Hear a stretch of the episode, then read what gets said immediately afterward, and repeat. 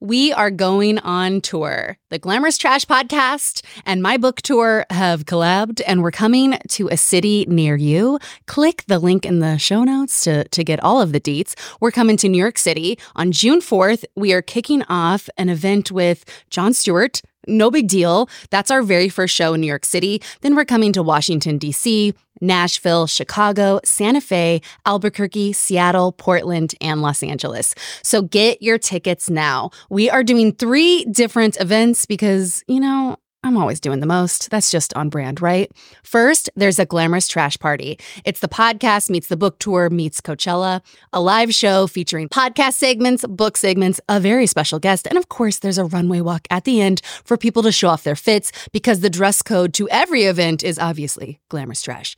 We are also doing a Cookie Country Club. It's the anti-country club country club, and it's very dreamy. You get like a bunch of products, there's little events, and it's a more intimate event where you meet other cookies and listen to a book chat with what me and another special guest. And then the final event, the Behind the Bangs writing workshop. I finally did it, put it together, put together this workshop because I wrote this book in many ways for younger me. And younger me would not have gotten off her couch unless there was also a workshop being taught. I wanted the gems.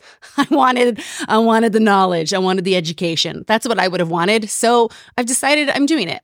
And in the workshop is going to be the six writing gems that took me forever to learn. fifteen years. In my fifteen-year career as a T V writer and author and blah, blah, blah, all the other things I've written, there are six things that I always use, and all of those are in this workshop. So if you have an interest in writing, sign up. All the ticket links are live today. Click the show notes. Click my Instagram. We are coming to a city near you, and there's going to be some meet and greets. I'll sign some copies of books. We'll give out more books, and I have uh, some pieces of merch that I'm taking on the road, and I'm going to give them out at the shows.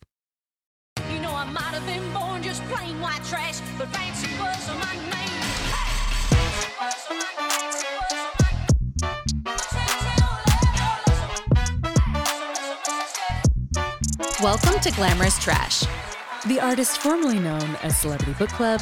Yes, we changed our name. We rebranded uh, just a few weeks ago. On this podcast, we recap and book club celebrity memoirs. We pontificate about pop culture. And if it's a real doozy, sometimes we cry. If you have ever referenced Mariah Carey in therapy, then this might be the podcast for you. I'm your host, Chelsea Devantez. I'm a T V writer, comedian, and filmmaker, and sometimes I'm in stuff too. Now let's dive into this week's episode. This is a Glamorous Trash Talk episode.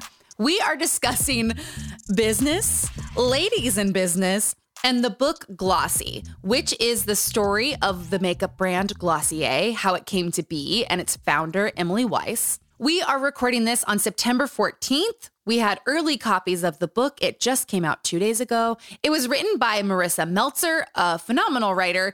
And the subtitle is Ambition, Beauty, and the Inside Story of Emily Weiss's Glossier.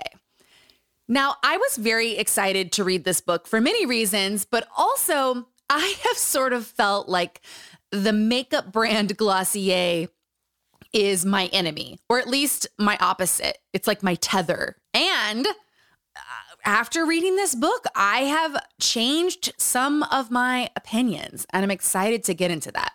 This is also an episode where, in the spirit of rebranding and changing the name, me and our guest, who is my manager and producing partner, talk about what we've been up to, our life together, and just sort of what we took from the book and what has impacted us. We talk a lot about the concept of girlbossing and just being a woman in business and how it's such a sexist term, but also came to mean something very specific. And how do you be a woman in this world who maybe does enjoy really feminine things like makeup or dressing up and all the things I enjoy, and not get called a girl boss simply by being a girl while being a boss? We get into all of it. Finally, a very important, perhaps the most important thing to know before listening is that our producer, Kate, assistant Jaren, and Jordan, my guest, all came to my office and we recorded in person. This is the first time that has ever happened. We were celebrating a bit, having gotten the rebrand uh, done, and I made us all espresso martinis. Not only did I make us espresso martinis, but I made a pitcher of them. That's right, a pitcher, a carafe of extra espresso martinis. Not really how those are served, but I was like, we're going to need more. And I had just some lukewarm espresso martinis next to us, and I had four. So I had four espresso martinis via the course of this podcast. So towards the end of the podcast, you're really going to hear what happens when I'm tipsy. I started calling Jeff Bezos a little bitch. Um, I got m- more aggressive. Who knew that was possible? We go on a Reiki tangent and we laugh and have a lot of fun. I usually try and keep it real tight, but this is a little bit of a looser episode, especially at the end. And hopefully you have fun listening to it, as much fun as we had recording it. And yeah, this episode is, I'm going to say, emotionally sponsored by Too Many Espresso Martinis. So let's begin. Our guest today is Jordan Moncada. Hi. Hi. Okay, Jordan has a big intro. I'm trying to think of what credits to give. Oh my the God. Most important credit is that Jordan is my manager and business partner and producing partner. Oh, can you believe? I can't believe. I can believe. Yeah. Yeah. yeah. It has been, how long have we been working together? I think it's going to be four years. Didn't I say it was going to be four years yeah. around when the, the weekend of um like the event and all that? Oh my that. gosh. Yeah. yeah. Our like rebrand is going to be four years. It's crazy? Like our anniversary party. I know. The stars aligned for us. The stars aligned. Okay. So you guys, Jordan is here because Um, Jordan has been behind the scenes of every single thing. So she was, she is the person I sent the email to, to be like, I think I want to start a podcast. And in the past, my reps would have been like, no, or it's not a good time, or we don't know. And Jordan was like, yeah, absolutely. Like, let's do it. Send me the materials. Let's do it. I sent it to you like three days later. So Jordan has been behind the scenes of every single thing. And she's a huge part of my life. So historically on this podcast, I have introduced my guests with the story of how we first met. Um, I am going to fully go into this one. And I've seen a couple of comments that are like, it's so self-indulgent that she does this, but I'm really just trying to show like how female relationships happen. So I, but I really want to do our full story because I think it's a good one. I think so too. And then I've we'll go thinking, into the book. Yeah, I think that's a good idea. So I um, broke up with some representation a couple of times. And my wonderful agent Moreau said, I'm going to, I'm, I, she set some meetings and, but with yours, she said, you're going to feel like you're speaking to your twin. Oh, I love you, Moreau. Yeah. And so then I went and sat down and we just had like the loveliest meeting, but also we had a few core values in common that I feel like we could pick up on, mm-hmm. like fucked up backgrounds. Yes. There's not a lot of us here in Hollywood, so yes. we find each other. Yes. Uh, anyways, that was sort of the story for me. And then you changed my whole life. Aww. Oh, what if I cry in the intro? Oh, I hope you do. But, yeah, I don't know if you like... When you were growing up and you watched like actors give speeches at the Oscars, right? Yeah. They'd be like, yeah. I have to think like my manager and my agent. I would always be like, ugh, boo. Like, what? Like, you know what I mean? Like, why are you thanking these like weird admin people? Because I, and I, I, I don't, I don't think I realized it until like we really got into it that like when you do have a true partnership in this business, you go to war together. Yeah. Like, or you go through war together. Yeah. Whether you sign up or not. And like, yeah. And I feel like we've been through some intense stuff. Yes. Like, in Even just- within our first year of working together, yeah. there was that. I will also say too, I had no T V writers that were working at that time. And I was like, I got to do my homework. I got to know what to say. I was such a baby back then. And I was like, she's going to find out that it was the imposter syndrome thing. And we talked for three, I've now stepped over your, our origin story. No, please. Yeah. We met for three hours when you came in. It was yeah. light when you came in and then it was dark when you left. And I think at the time I had just had a Yes, I just had a friendship breakup. And then you were talking about that. And I was like, oh my God, like this person sees me. And I think that's a common thread that a lot of people have with you. You're very good at articulating female friendship breakups. And like one, one of my main themes. I mean, and the way that it has come around in such a way, the way that we've grown together. These four years have been wild. The best years of my life. Nothing better. Okay, so this is also kind of leading to why we chose this book and we dress like business ladies. I um, hate that. And we need to stop saying that because I don't want people to think that we're girl bosses. But I think something we really have to talk about in this episode, I'm really excited to talk about, yeah. is how that term was weaponized against women, how it came to mean sort of white feminism that is actually like harmful towards women, but how it was really born from this place of putting down the few female founders who existed. And even, you know, when one of them owns the brand Girlboss, it, it made it worse. And just sort of like the spectrum of a very sexist term in business to also really taking into account what it means to be a good woman in business. And, and I feel like Girlboss now means the opposite of that. It means you're doing a bad job. Uh, and so I really loved all the Girlboss stuff in the book. And then just to give you guys just a little bit more context, and now I'm really moving to the book. Glossy takes you through um, the start of Glossier and Emily Weiss, who founded it top to bottom to when Emily Weiss leaves. Spoiler alert. Um, it was in the news. It can't be a spoiler alert. I know. It's in the book. It's in the book. We're not going to go through the story of Glossier because it's kind of impossible. There's like product testing and like venture capitalist pitches. If you are starting a business, I think this is a great book to read. If you're not really into the business or or beauty business world, how do you think this book reads? I think there are some things in here that are really interesting in her character, but if you want like juicy, like you're not going to, it's not no. from her perspective. What I did think was interesting is the person that wrote this book was approached by Emily because she's been in Emily's life for so long. She was approached by Emily to co-write a book together, right? Wasn't, a different book, yeah. Diff- but was it about Glossy? No, I think it was about something else. Regardless? Because Emily did not want a book written about her.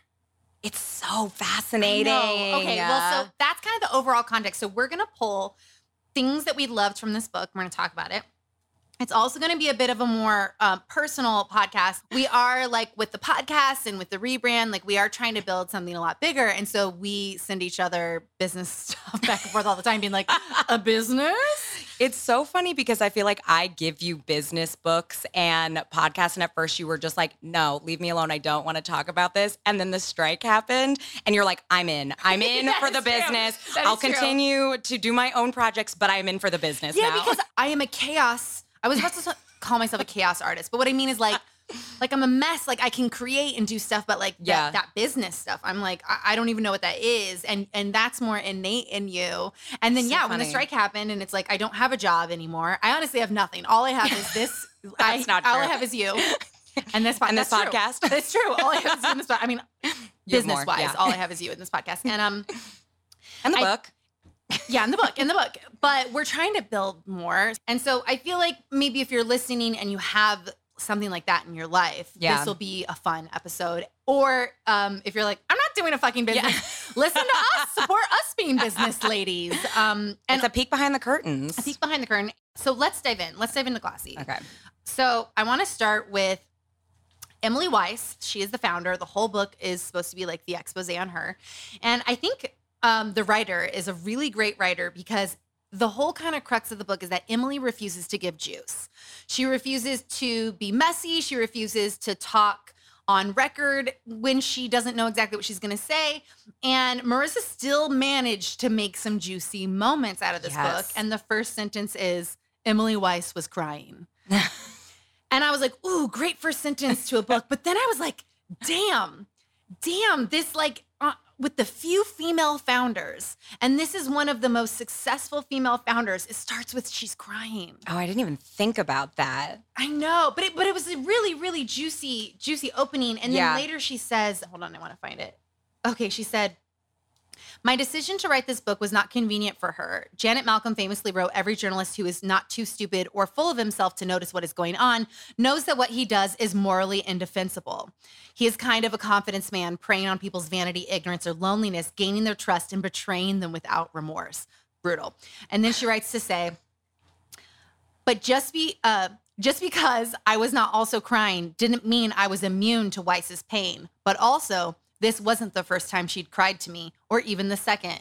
She had cried to me at her apartment as I interviewed her for the Vanity Fair profile, and she had cried to me while touring the Los Angeles Glossier store. Weiss was a skilled operator, that much was clear.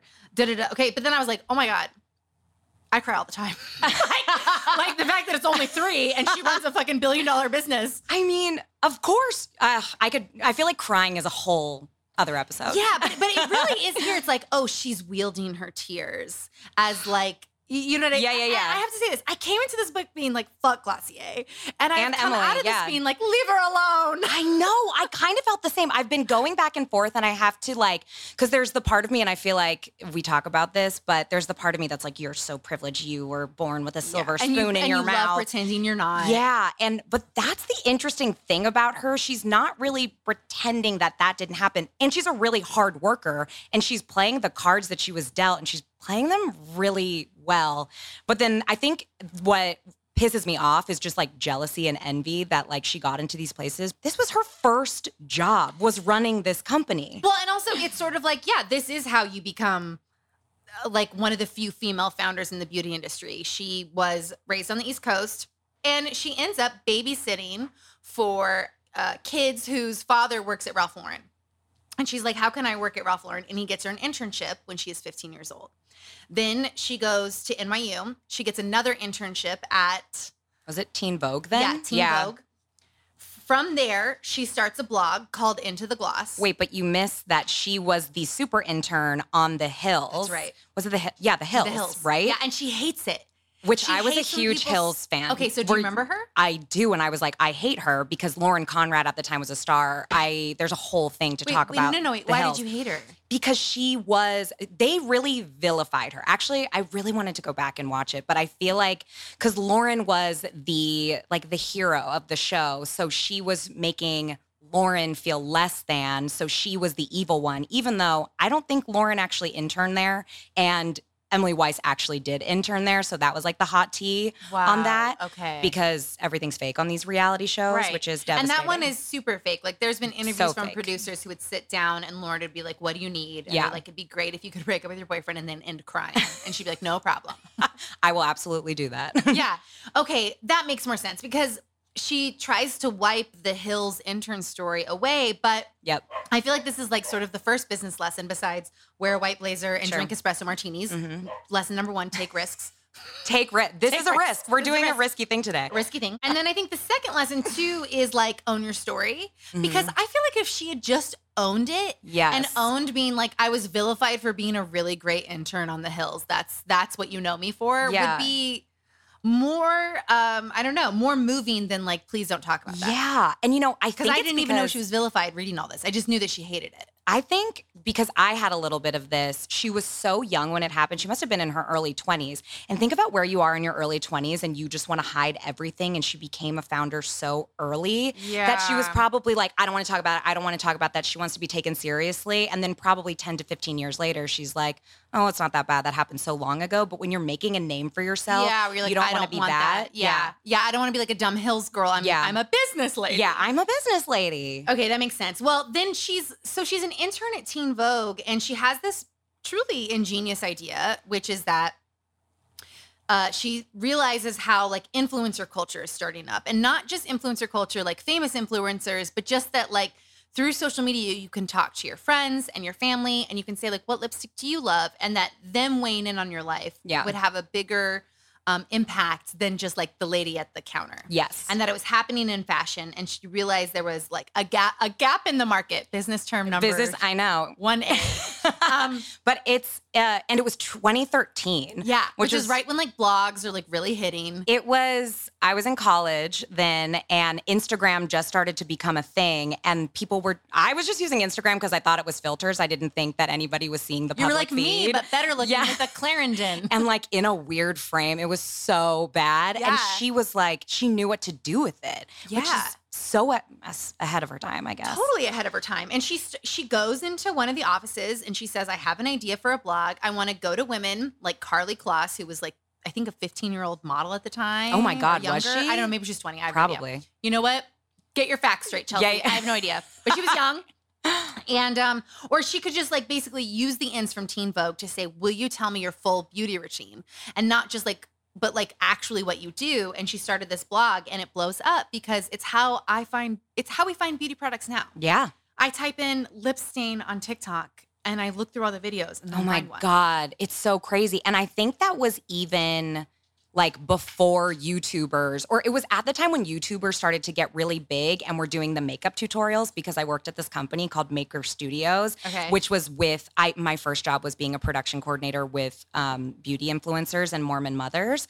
And they would, okay. I know, and I and I credit a lot of that to building our business is watching these really smart women, like knowing their audience and building a channel based on like what their audiences wanted. And it was it was really fascinating to watch, but the beauty videos would just do so well. Yes, so true. And they still do so well. Like those people are putting on their makeup in TikToks as they tell you another story, and you really can connect so well with, with a beauty video and a makeup how-to.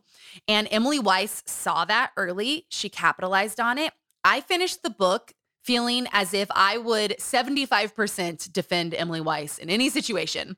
However, I didn't end up ending the book thinking like, oh, I would want to be her friend, which isn't, I don't have to, but from the book, I wasn't thinking like, oh, she would be a great hang. And then you sent me a podcast mm-hmm. about her talking about the company. And I was like, oh, she's way better than this book makes her seem. Totally. And I think, I think the reporter was really mad that she was so... She was so tightly wound, she wouldn't give her anything that felt authentic because she was so prepared and precise. However, what wasn't in the book for me was that her prepared and precise mannerisms are dazzling. Mm-hmm. Like her on this mm-hmm. podcast, and she talked about beauty as a way into connection and telling stories with women and like connecting to each other. And I was like, well, fuck, that's the theme of this podcast. Yeah. And I hate Glossier. and and I didn't, you know what I'm saying? Yeah, but yeah, I got yeah. that from her. I didn't really get that from the book. Which I think the the that made the blog so good, but then it like the mission kind of got muddled we when they the made the products. But, but yeah. I I respect her. Like, and so it was the How I Built This episode. That was definitely before she left as being C E O. She's very mature and I can get it. She's very charismatic, but something that she said, she said in interviews, in the podcast, that she surrounds herself with people that know more than she knows, which is like the biggest thing in building a company of like, yeah. know your weaknesses and find the people that are really good at what they are doing. And in the book, it, when she was interviewing different people that I worked at the company, she wasn't a micromanager. So the fact that she didn't do that, I don't know. Maybe yeah. I'm not being hard enough, but. I know, I know. It's really tough. Well, I will, okay, let's be a little hard here. So she has this very, very successful blog. From there, she raises one million dollars, starts Glossier, and becomes the C E O and founder of what will become a billion-dollar company. So later in the book, when they're like, to be real, this is her first job. And I was like, like I'm gonna be And that sick. Is when I was like, that's when privilege comes in. Yes. Because she was able to leave her internship. And I think she was doing like freelance writing for them. She had like pitched a story okay. to one of the magazines I, she was, was working at. It was very unclear for me. Whatever. Yeah. But like this was her first real job. She had things to fall back on that she could take the risk in starting a blog and making no money. So that should be said about but her. Also, I will say the podcast you sent me was, she was talking about like luck versus grit. And I love the word grit that mm-hmm. she uses. Me and my friend Ashley talk about this, where they're like, oh, you were lucky. And we both go, if this is luck, it's so depressing. Like, if this is the luck version, wh- oh, my God. However, I think maybe people say luck, at least in this case with Emily, when what they want to say is privilege, and they don't say that. Yeah. I think like, privilege is, like, so sticky and hard to talk about. Because yeah. I feel like when you say, like, oh, you're privileged, someone is like, oh, but I work so hard. And it's like, that does that, those are two different things. Yeah, yeah, yeah. Because I will say one thing in this book that she does that does really annoy me is that I, and I know you can't stand this either, when someone who is like clearly fucking had money growing up is like, oh, well, we were like middle class or like lower middle class, or we weren't, no, no, we weren't rich. No, no, no. And it's like, just own it. But also like, it's like, you don't even know that you're rich. That's how fucking rich you are. Like, did your parents ever worry if their card would go through at the grocery store? No? Yeah. You grew up rich. Like she wrote, um, well, in the book they said, uh, a quote from Emily was, this was more money than I'd ever had in my life, five thousand dollars. And that, more, yeah. That. And, and more money than I'd ever had in my bank account, Weiss said.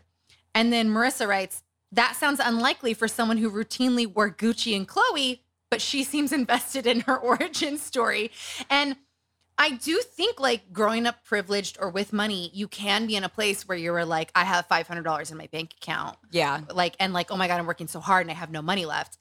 However, that doesn't erase the fact that if you had to, you could make a call or you could sell your Gucci. I was going to say, I'm like, I would have loved to have one of those bags that I could just sell. I can't believe five thousand dollars. It's like, that took me so long to get there after I graduated. I would be curious what she thinks now, because I don't think she's talked about it in a public way. But I'm like, I know so many people that came from privilege and still, like, know how to move in the world in an empathetic way and yeah. own where they came yeah. from. No, completely. Well, I will say, so Emily's first idea is, I have this incredible community. And she said this something on the podcast episode that was not in the book. She said, I thought it would be so cool to create a brand from the bottom up rather than the top down, meaning because she had this blog, she could hear from people like, we want a lipstick like this. We want this. Here's what I like. Here's what my friend uses, versus something I've been told in all of our business education of like, who would play your product in a movie? Like, think of, like, you know what I mean? Like, I, I once worked for a company. Who would play your product in a movie? Yeah, so I once, I w- worked at a marketing, uh, an advertising firm, just, like, writing, just being the dumbass. Who I'm sorry, down. I never knew that yeah. one. Okay, lead with it. Yeah, um, because they would be like, we need funny, and they'd bring you in, and you'd be like, okay, oh that makes God. sense. Yeah. And so um, they had a, a company that I won't name, but they had a name for her. I'll give a, a horizontal side name, like, Susan. They were sure. like... So we're writing for Susan. Susan is thirty-four. She knows her worth. However, this bitch loves a deal. And you would like learn all about Susan and then you would go and write the commercial. But Susan was like the demo you were trying to sell to. Oh. And so that's like when Emily was saying that, it's like, oh, this makeup company is for Margaret. Margaret, she's fucking crazy. Like, whatever. Versus just being like, hey, I'd really love a lip gloss that wasn't sticky. Yeah, rather than Margaret Margaret writing into you herself in your D Ms. Yes, exactly, exactly. And so she takes this idea out where she's like, hey, I really have something with Into the Gloss. And someone says to her, uh, she's pitching basically like an online community business. And this guy says to her, what I'm hearing is actually a product line, because what she was saying is that women don't want Clinique. This is not your mother's makeup line. Uh, this yeah. is new and fresh. And I was like, okay, not your daughter's jeans. I see you. And they're like, do a product line. She does get the million dollars and she starts to make Glossier. Okay. And the uh, the investor is like, was one of the like five female venture capitalists ever in Silicon in Valley. With like, six percent of venture capitalists were women, which I'm like, I shouldn't be surprised, it, but I wait, still can't help the, let's it. See, let's see the stat now. Oh my God. That would have been twenty thirteen, twenty fourteen. eight point six percent. Oh, wow. We are growing. Wow, ten and we, years, two percent. By the baby. way, this is why I'm like, women need to have more wealth so we can invest in other businesses. Like, this is yes. such an issue. Well, okay. So Glossier, she makes Glossier. And here's what, like, really, I was like, this is unbelievable. Um, she wrote this post on Instagram that said, Glossier is about living in and embracing the now, not the past and not the future. It's about fun and freedom and being okay with yourself today. It's about being nice to people and knowing that a smile begets a smile. Snobby isn't cool. Happy is cool. I said, the whole brand is snobby to me. How did yes. I, how was that the origin? I literally wrote, I can't. Yeah. Like, how was that in your first thing? And yet that is, the whole fucking brand is snobby. And it's and it's perfection. It's perfectionism. With the- They say cool but nice a lot. Very twenty thirteen, by the way. But it's it's this thing of like, our company is about women, for women, made by women. And it's like, okay, but what else? But like, yeah, really, it can't just what be else? That. Yeah. Like, what, and I do think this is something a lot of companies fell prey to and a lot of people where it's like, it's for women. And you're like, women in general, like... We are half the population. Like, you have to add some specificity. Well, then someone else was just like, we're basically selling Vaseline for twelve dollars. And I found that to be true. I was like, yeah, this is why I hate these products, because they're just like, she said it in the book, but it's basically concealer for people who don't need concealer. Makeup for people who are already models. Like, m- concealer for people who don't have pimples. And that's where it's like, yeah, how dare you fucking sell products that like don't even... do anything, because you already have to be beautiful to begin with. Did you get, I have never used a Glossier product right okay, now. I guess so, we're going to do it. Did, were you into it when it first came out? Literally never. Because I never went to it. The tagline was like, makeup without looking like makeup. And I was like, pass. No, thanks. I have too many zits for that. You kidding me? I don't need, I don't need. Also, I don't like looking wet. I like wet has been the trend for five years. Like you're just fucking sopping wet. I don't look good wet. I don't want to be wet. I never gave in. I've been matte the whole time. So here's the thing. Reading this book, they really sold me on the perfume. It's their hero product. It's a perfume called You. It doesn't have top notes. It only has base notes. I'm repeating this. I'm actually not sure what it means. Um, but Business. Basically it's a perfume that's made to sort of enhance your own smell, which is why it's called You. Oh my God. And I bought a rollerball. So you're going to try it. And then like a little bit later in the podcast, we're going to test it. No, don't smell it now. You have to put oh, it on your skin. Oh, shoot. Did I do it wrong? Okay. No, no, no. Just okay. put it on your skin and then we'll just, we'll come back to it okay. in like twenty minutes. Okay, great. So I bought, because I really came away being like, I gotta have that fucking perfume. Like, yeah. It sounds like it smells incredible. The last time I did this was Jessica Alba writing about her retinol product from Shani Darden. Oh, yeah. And I was like, oh, I want it so bad. And I ordered it. And I was like, it's supposed to have carrots in it. Then I didn't see any carrots in it. Oh, my God, I remember this. Then everyone D M'd me to say this is the best over-the-counter retinol. Like, without a dermatologist prescription, this is the retinol cream. And? And? Well, here's the thing. It's also one hundred dollars a pop. I was going to say it was expensive. Then Cookies wrote in and they were like, do you have insurance to go see a dermatologist, have them prescribe a higher retinol to you, and it'll be like ten dollars. And that's what I do now. Oh, really? And yes, it really helped. Oh, I need to do that. Um, okay, so we've, we're going to use the perfume. We're going to come back. What do you think of my lip color? Oh, is this? It's Glossier. I like it. I know, it's really good. Oh, no. Is the, is the texture good? Yeah, yeah. It is like kind of a I mix of matte but glossy. I did oh, use God. a Patrick Ta lip liner, which is the color of my lips, and okay. I really, I really love it. Um, look at us being all Glossier. Wow. But, and then I, I've always wanted like a nice brown lipstick, and I haven't found one that worked, so I decided I would try theirs. Yeah. And I and I like it. Which that is, is funny saying a lot for you. I have your lipstick rolled girl. my eyes at these products for a decade. I'm a big moron. I think I'm going to need to try it, too. I feel like a criminal for not wearing it okay. on this episode. Let's test the perfume. I'm not going to lie. I kind of like it. I oh, I do, I didn't so want to like it. Be- but why? Why did we not want to like it? There's something about her and this business where we just, I, I feel like she's kind of the opposite of us. I don't know what people are going to think when they see us in our blazers, but she feels like the opposite of us because she's a minimalist. And it's like, and look where we are right now, like wearing neon colors. Yeah, yeah. And we, we matched like love. This is not what Emily Weiss would do. Matching is never. Not cool. Okay, we're going to take a quick break right now and we'll be right back. Sibling fights are unavoidable, but what if every fight you had was under a microscope on a global scale? That's the reality for brothers Prince William and Prince Harry. They were each other's closest friends and allies since the death of their mother. But that all began to crack as they married and took wildly different approaches to their royal duties.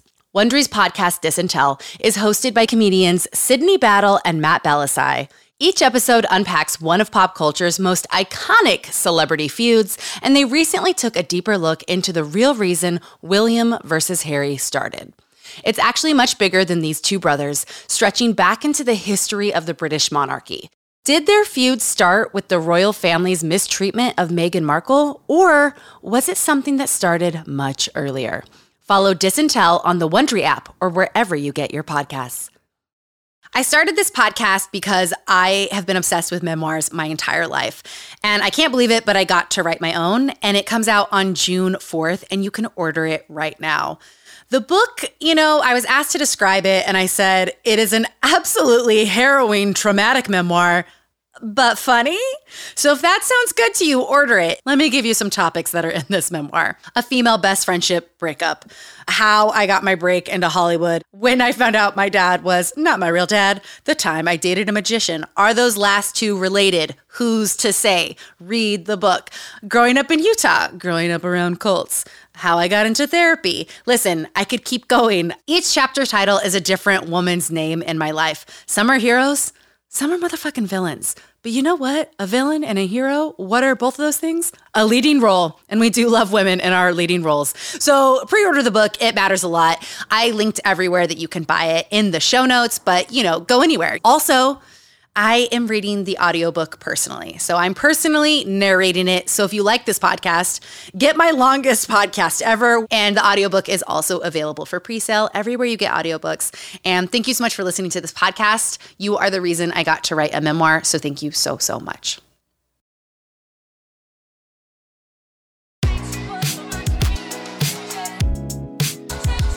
Okay, welcome back. Let's continue the conversation. Well, okay, this brings me to another point in the book that I really want to talk about. So uh, Marissa writes, the idea of a brand being your friend is never real, nor is your boss your friend, nor is the founder of your favorite beauty company. This feels like a particularly female problem. No one believes they are friends. This is very true. And also these are the emails where it's like, hey, bestie, five percent off on... on tampons this weekend. You're like, get on was that email. You that were were you the person writing that? Yeah, back I wrote in the that day? Copy at the marketing agency. And and look at hey, you girly. Now with your own newsletter. That's right. Um, well, um, but but it is a particularly female problem or female brand where it's like you have to make that intimate connection in order to have commerce. Same with same with memoirs. You okay, literally this memoir. Feminism in twenty tens. Girlbosses were an unholy marriage of feminism, capitalism, and mediocrity. I mean, yes. Yes. Yes, one hundred percent. Yes. And when Emily Weiss got married, she wrote this post called The Little Wedding Black Book, oh, published yes. in Into the Gloss in twenty fifteen. And in it, she reveals the lengths in which she had gone to get ready for her wedding. Colonics, microcurrents to lift her butt, subtle hair extensions, which were detailed under the category of wellness, body, face, even teeth. And she ends it by being like, I felt like I liked how I looked eight out of ten.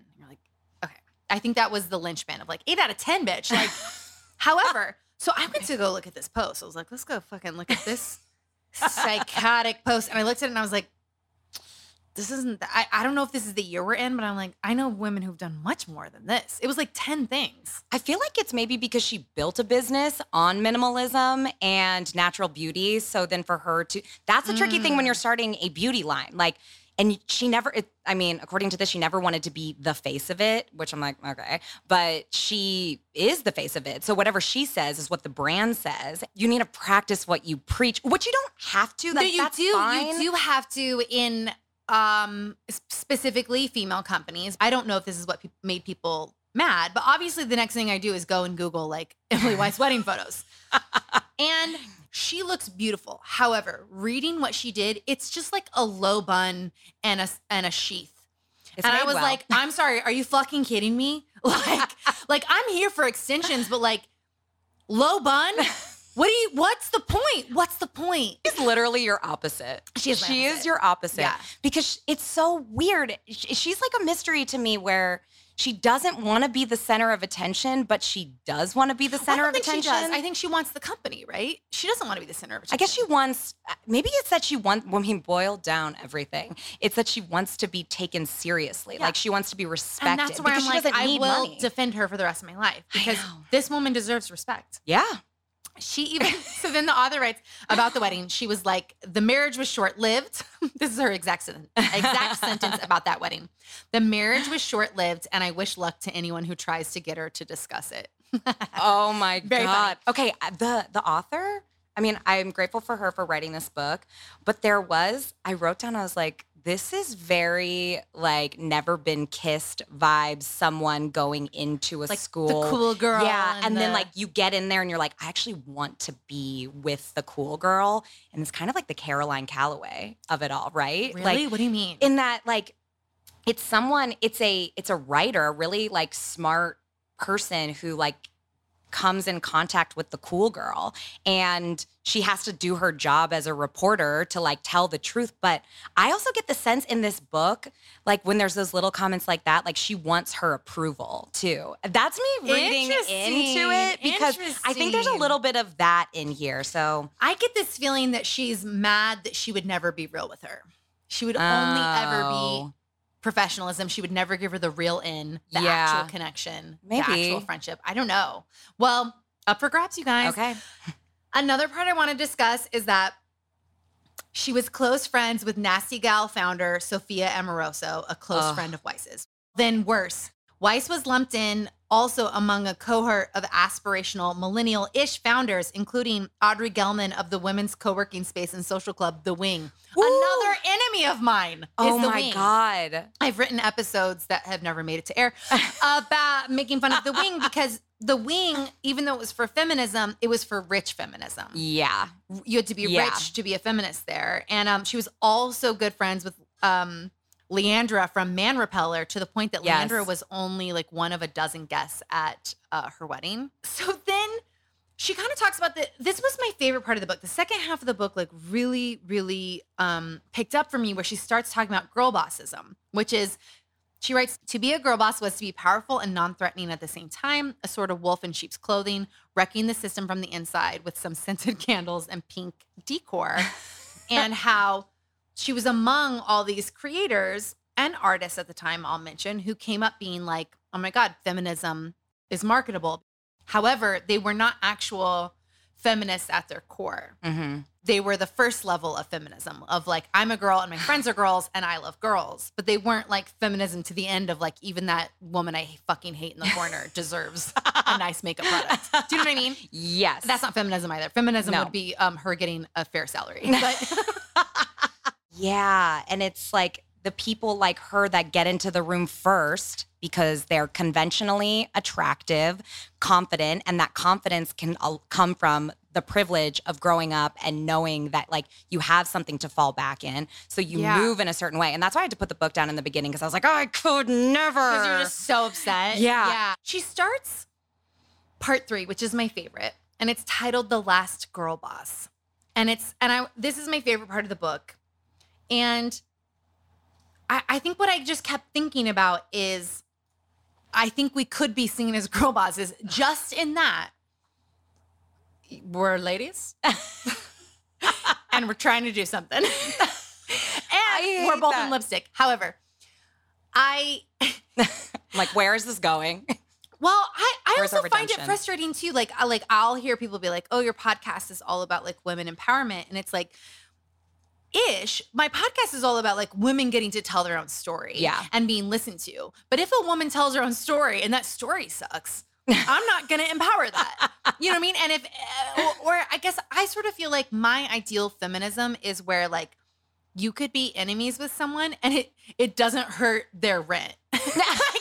You know what I mean? But I, I think it is less feminist to like pretend all women are great and you support all their choices. And it is more feminist to let us be like complex individuals. Like I talk about grudges all the fucking time. Sure. But like this sort of, I don't know, this like blind feminism where it's like we all wear pink and we we go on walks and we all like each other. It's just like, it's like, oh, you're robbing us of humanity. And I think at yeah. the core of feminism should be that women are humans and they have all the flaws that men do and deserve all the same success of men. And instead, I okay, feel like she's femi- president. She's actually president now. But you know, but then when you're over here doing like, it's a women podcast, they're like, like you get pushed into this corner of like, oh, if you ever don't like a woman, you're not a feminist. It's like, uh-oh. Because I, mean, I got a list, because I, I value women more than men, so they're on a higher scale for me. That's why we're not going to talk about Barbie, but I will say about Bar- Barbie, like Barbie is showing people's true colors, especially men, well, even women and women of an older generation. Like the conversations that I've gotten myself, like gotten into, it's, it's just like men thinking, I'm not going to go see Barbie because it's pink and it's for girls. And I'm like, you are thirty-seven years old. What are you talking about? And then... also, it doesn't matter. It's in the. It's made billions of dollars. We don't care I know, if you see it. I know. Well, and I think coming to this Girlboss chapter, so the focus on Emily Weiss is that she's the last Girlboss standing because Sophia Amoroso... They're extinct. They're extinct. I know. it, Sophia Amoroso titled her book, hashtag Girlboss. Yeah. I thought it was like pretty horrifying, to be honest. However... was that with hindsight, I never read it in the moment. You know, was it a book that actually inspired women in that moment? And then we came to find out, you know, it wasn't always saying like great positive things. This part of the book is talking about a class of women who all sort of fall into this category in the twenty tens where they made lots of money off of a very surface idea of feminism, like Sheryl Sandberg, who was only, you know, one of the only women at Facebook, and she wrote her book, Lean In. Yeah. When you read Lean In, were you affected? I'm going to be honest with you. I've never read it. because I'm like, I got it. I got it. Business. I got it. Were you a big fan of the book? That book got me hook, line, and fucking sinker. Really? Yeah. I Do I need like, to read it? No. Okay. No. No. Um, when it, I read it the moment it, it came out. out. When did it come out? Uh, I want to say it's around this same era of like oh. twenty thirteen, twenty ten. I remember a statistic of like, you know, when girls know the answer in class, like twenty percent of them raise their hands. And when guys know the answer in class, one hundred percent of them do. And when they don't know the answer, like fifty percent of them do. And I just remember being like, twenty, March twenty thirteen. Oh my God. Okay. Kate, Kate just fact checked us. Wow. Yeah. And so, but I remember reading it, you know, I'm, I'm a woman in comedy sure. at the time. Um, I guess I still am technically, I am. Um, but you know, it was really, really like boys' world, um, in twenty thirteen. And I remember reading it being like, I just need to raise my hand more. I just gotta raise my hand, you know, and I just gotta be louder and more confident and blah, blah, blah. And like in this industry, absolutely not. I was having a conversation with someone of like, and and laying out a situation that we may or may not be in in business and how I was handling something.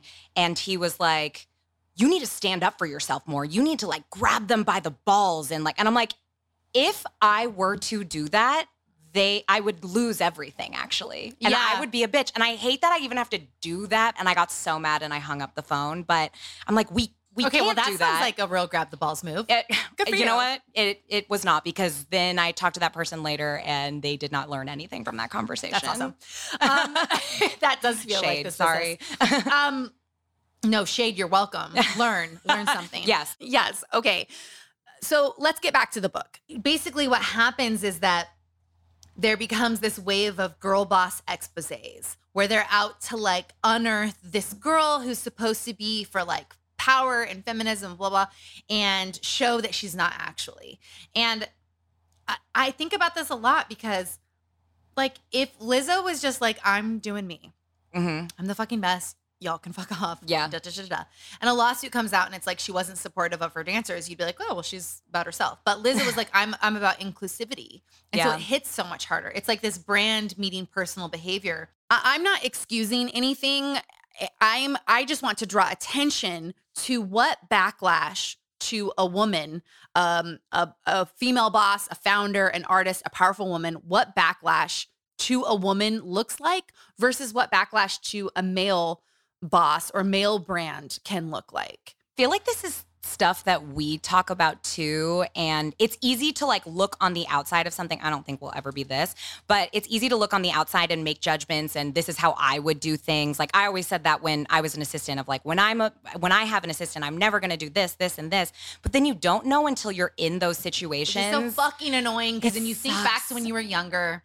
But then like times that by a million, like you're on year ten of your billion dollar Glossier and like, no matter what is said about her, it's it's it's so much worse than other men who have done so much worse.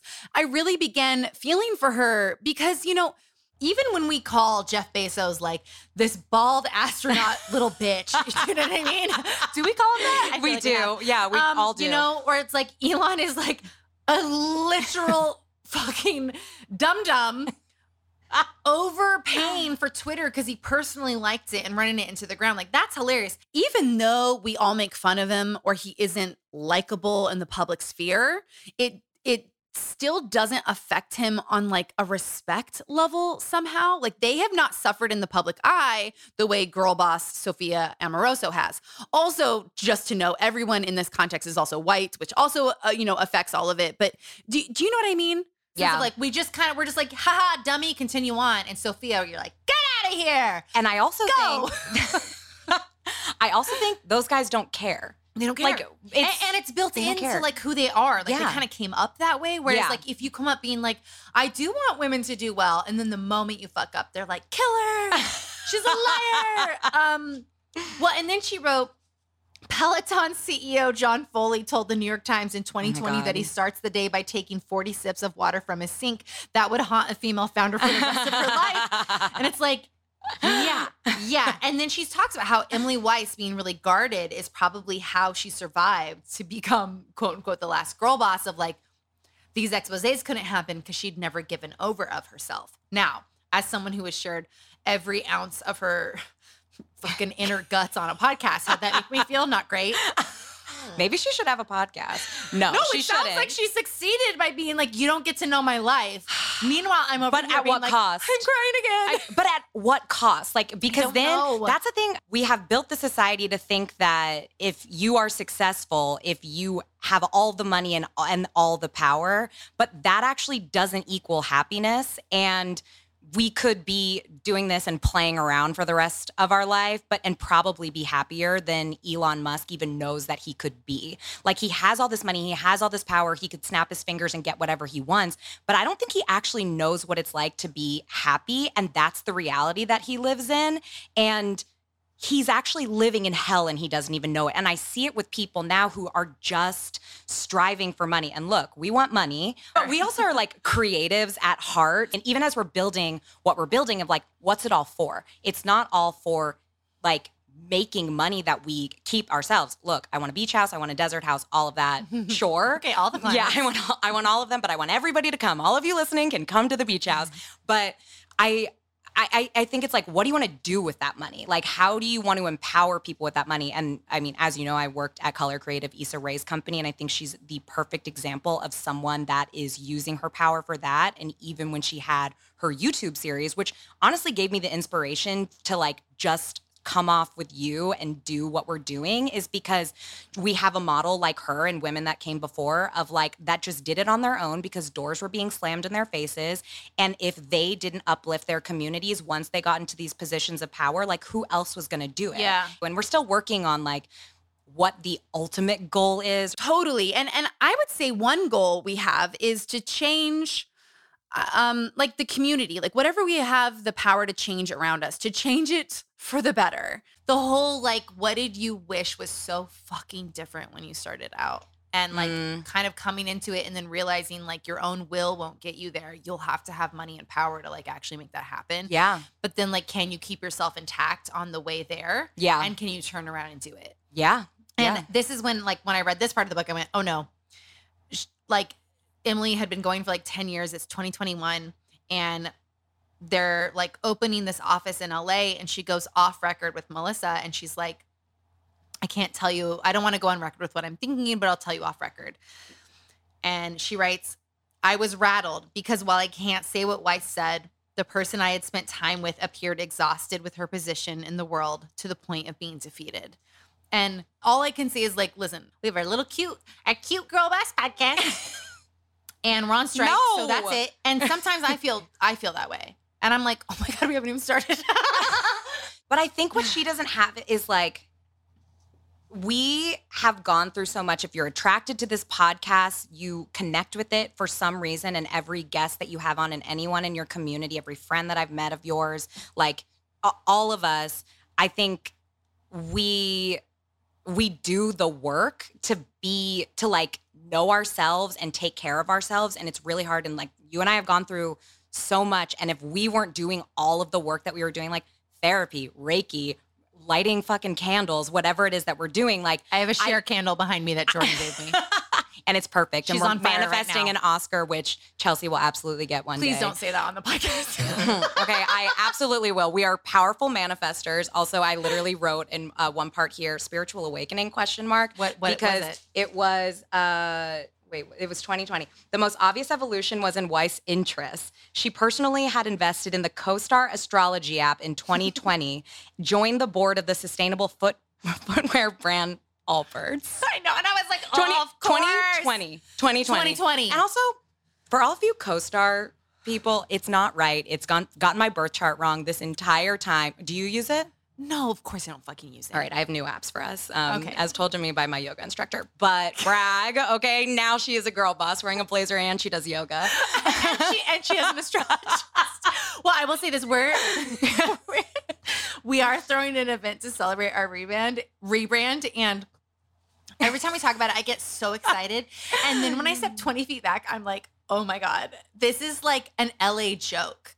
Like, but if you know the people, if you know the people, if, it's not an L A joke. Yeah. But if you are like, if you're seeing the miles bullets. away and you're gonna be like, I'm sorry, there's a Reiki healer there, you'd be like, I, oh Wait, my God. Will you explain Reiki for anyone who doesn't know what it is? So it's energy healing, but the amazing woman, oh no, is it bad? This is why we'll get called Girlboss. No.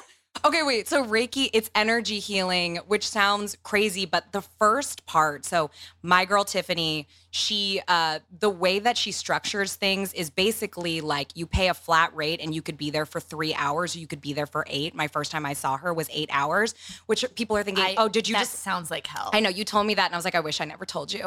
Um, and then I was like, actually, I am confident in myself and I actually know what I did was right. But- But it's not just sitting on the table having crystals laid on you. Yes, that is a part. But for the first six hours, we I've never seen you laugh so hard at something that I've said. This is disappointing. Um, but but I, like I just did, I word vomited and I just, she, her, uh, it's called holding space. And she holds space for me in a way that a lot of people can't because I can be a lot, something that we I bonded al- over. Also, like you're not a lot. You're perfect. I love you. And now I'm we kiss. My, like, third espresso martini. But like, you're not a lot, but also we have bonded about being a I lot. I know, but I, you're not. I, I feel like if someone gives me an inch, I will take a mile. Not anymore because of therapy, but like pre-pandemic, like I would just word vomit to people. And then I would realize, oh, you are not ready to receive what I'm giving you. My oh, gi- the no. gifts of my trauma. But not at the time because they're like, you're crazy and I haven't dealt with my own stuff. So to go to someone, and it's different than going to a therapist because she's gone through a lot of same the same things. I'm half Filipino and she's full Filipino and like lived in the jungles of the Philippines for mm. a couple of months. Like she's she's one with the earth. Um, but it's like she was someone where I'm like, oh, I feel so seen and protected. And there's these things that I thought made made me feel crazy and she held them. And it's not in this like woo-woo, like there's the crystal, like there's there's honestly the girl boss spirituality. Yes, which is a disgusting pipeline. I know. And maybe that's a but whole other thing. But then there's real spirituality. There's re- and then they get convoluted. I know. And it's a really dangerous time right now because of social media where anybody can do this. And Anyone it's so easy to get person. shared. Okay, perfect. Thank you for doing...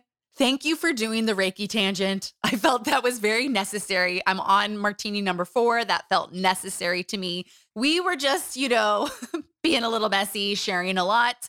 The opposite of Emily Weiss, because even at the end of the book, um, here's what she writes. You can tell the journalist gets like really upset at the end where she has one last interview with her and she writes this. Her answers were truly amazing experiences in obfuscation. The way she spoke felt like she was running for office. Inane, plotless, a banal word salad. I asked how she'd changed from the time she founded Into the Gloss until she stepped down as C E O nearly twelve years later. I wish I could say, she said, and looked the, and looked at the clock on her phone. I'm enjoying this, but I probably have five or so. I repeated the question. I wanted the most I could get from five minutes. How have you changed? Let me see how much time I have, she said. I tried again. How have you changed as a leader over the course of Glossier? And she just won't give her an answer because she doesn't want to give her the mess. And that is where I sort of ended this book being like, if anything, I'm the opposite. I'm full mess. You know what I mean? A mess, mess, mess. I don't say mess. I say vulnerable. Oh, Sorry. Nice. We talked about Reiki and vulnerability, but it's true. And that's what makes a good well, leader. And however, I think Emily also had something going for her where she's like, you don't get me. Like, I'm going to be a leader. I'm going to run a company. I'm going to sell it for millions. I'm going to head up, or she didn't sell it. She had, she handed the C E O position off to another woman named Kyle. I was really worried it was a man at first. Um, oh, same. I know. I was like, ah! Um, but she handed it off to Kyle. But basically, like, the whole book can't even be juicy because Emily will never give her it. And even to the point where she had a whole blog being like, show me what is in your medicine cabinet. Show me your makeup bag. And Emily has refused till this day to show a reporter her own medicine cabinet and her I own I thought that was bag. so that wild. That is fucking crazy. But like, why not show? Who cares? Who cares? And I I'm, think and that's she what I cares. Think. She's got that perfectionist, I have to be perfect mentality that came into Glossy, Glossier. Uh, Glossier. Glossier. Um, she has this whole like clenched fist on like what it means to be perfect. And it's how she survived and didn't go down with the other Girlboss brands. And it's also her weakness mm-hmm. because she was never actually authentic and her whole thing of like beauty helps you connect. She never actually connected. Oh my God. Yes. Right. The, because it's like, you say mess and I say vulnerable. And it's why it's like what helps build a community. If you didn't share your stories, if your guests didn't share their stories, like what would there be to connect about? It would just be talking about gossip, but that's not what this is. And I think that is a really like, I hope in the next front of like female entrepreneurs and also with what we're doing where it's like, you just get to take twenty sips out of your fucking sink, like the Peloton creator. Do you know what I mean? Like, I, it's like, like, you can want to do good and you'll never be perfect. And like, where is the room for humanity for women and others? Whereas like we have given humanity to men. Mm. I think like that, that's the goal I want to, I like, so when we changed the name and rebranded to Glamorous Trash is because we were like, what if we could build something bigger than just a podcast? Um, which I was, Jordan said that to me two years ago and I was like, no, um, if no, you saw my notebook. Um, And now I just, the, the thing I would like, like if, if I can call upon the Reiki manifesting podcast gods, I would say, I really want us to be able to like grow this show and make other artistic projects to the level where we get that huge break, where we can turn around and then give the resources and chances to other artists who like really deserve the chance. I think of like yes. me, like I wanted a helping hand so bad. I never got it. And you yeah. never got a helping hand, like turn around, be the helping hand to give more like great fucking art to the world. Yeah. And then also like charities and stuff. Philanthropy. But, um, and then the last thing of like, but in that process is building the community. Like the best thing about this podcast is the relationships that have come out of it. And not just you with the people, like the listeners, the cookies, but the the cookies amongst themselves who have group chats and things like that is the dream is oh, to bring people and together also, and why I we like, like events. The fact that that happened accidentally is the only way it could have happened because yeah. I, I never would have purposely been like, we have a community. Which is However, the best thing people happen. Are always like, why do you answer your D Ms? Or I can't believe you answered my D M or like, how much time do you spend on that? And it's like, it is literally some of the best part of my life. And I'm waiting for the moment when it turns and like every D M I open is like, you're a dumb slut. No. But, um, But right now, it's like all it is is just like incredible people with incredible thoughts. And then it like helps build the show out. And it, yeah, it's been really special. Um, oh. Jordan, one more perfume check.